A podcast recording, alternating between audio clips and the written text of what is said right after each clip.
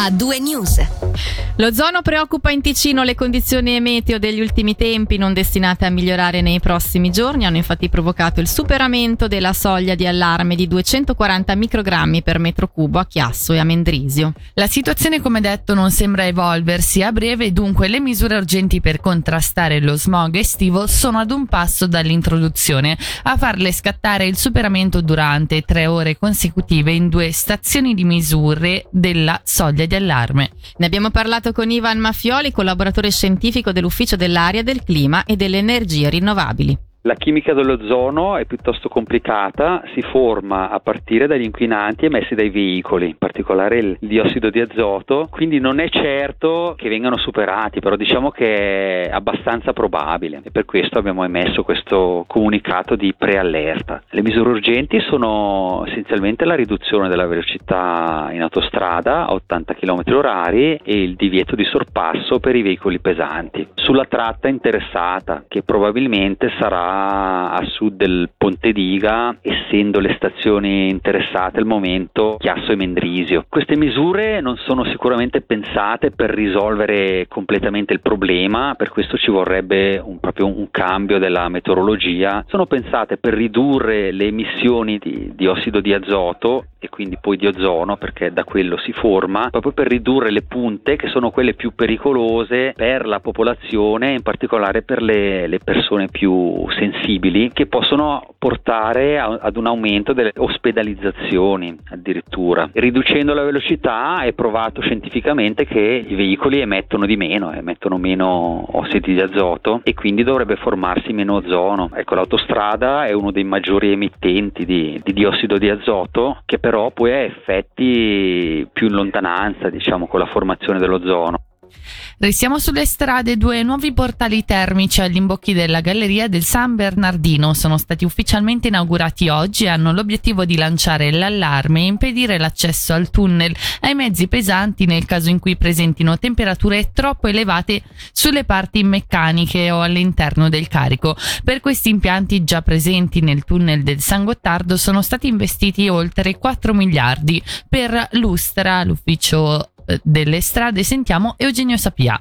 In sostanza si tratta di un sistema di allarme automatico che dovrebbe impedire l'accesso in galleria ai mezzi pesanti che presentino delle temperature troppo elevate in alcune parti meccaniche oppure all'interno eh, del carico. L'allarme fa scattare tutta una serie di cartelli di avviso, quindi di segnaletica che indica al conducente che deve lasciare l'autostrada e deve uscire dall'autostrada e fermarsi appunto nell'apposito posteggio. Oltre a questo l'allarme evidentemente raggiunge i pompieri che si precipitano in pochi istanti eh, su questo posteggio dove è stazionato il mezzo pesante e lo ispezionano ulteriormente. L'obiettivo è quello di evitare eh, lo scoppio di un incendio in galleria che normalmente ha delle gravi conseguenze, ma anche questo sistema, questo impianto previene delle piccole disfunzioni che potrebbero diciamo creare pericoli anche minori, circa eh, un veicolo pesante alla settimana viene fermato per questo tipo di controllo. Sentiremo l'inter- l'intervista integrale con Eugenio Sapia più tardi, attorno alle 18.30. Voltiamo pagina, un 21enne del Mendrisiotto è stato arrestato ieri sera dopo essere entrato in un bar di Chiasso minacciando gli avventori con un coltello. All'arrivo della polizia il ragazzo è fuggito rubando un monopattino elettrico. Il ventunenne è stato successivamente intercettato e fermato dagli agenti di Chiasso che lo hanno interrogato. Le ipotesi di reato nei suoi confronti sono quelle di minaccia, furto, furto d'uso, danneggiamento, contravvenzione alla legge federale sugli stupefacenti e ubriachezza molesta. Ancora cronaca perché a Locarno ieri durante il Moon and Star sono stati arrestati quattro cittadini marocchini sulla Ventina perché accusati di avere rubato delle collanine. La dinamica è la stessa di quella messa in atto da un altro gruppo di di quattro italiani che sono stati arrestati di recente per alcuni furti compiuti durante alcuni open air svizzeri. Per i fatti di Locarno i quattro uomini sono accusati di furto, danneggiamento e infrazione alla legge federale sugli stranieri. L'inchiesta è coordinata dal Ministero Pubblico e dalla Magistratura dei minorenni. Restiamo ancora sulla cronaca, quella giudiziaria è stato condannato a 31, eh, un 31enne del Luganese a processo da questa mattina accusato di aver fabbricato droga in casa, averla offerta e consumata in compagnia di altre persone, oltre ad averla venduta online. La pena è inflitta al 31enne di 36 mesi, di cui 6 da scontare in carcere.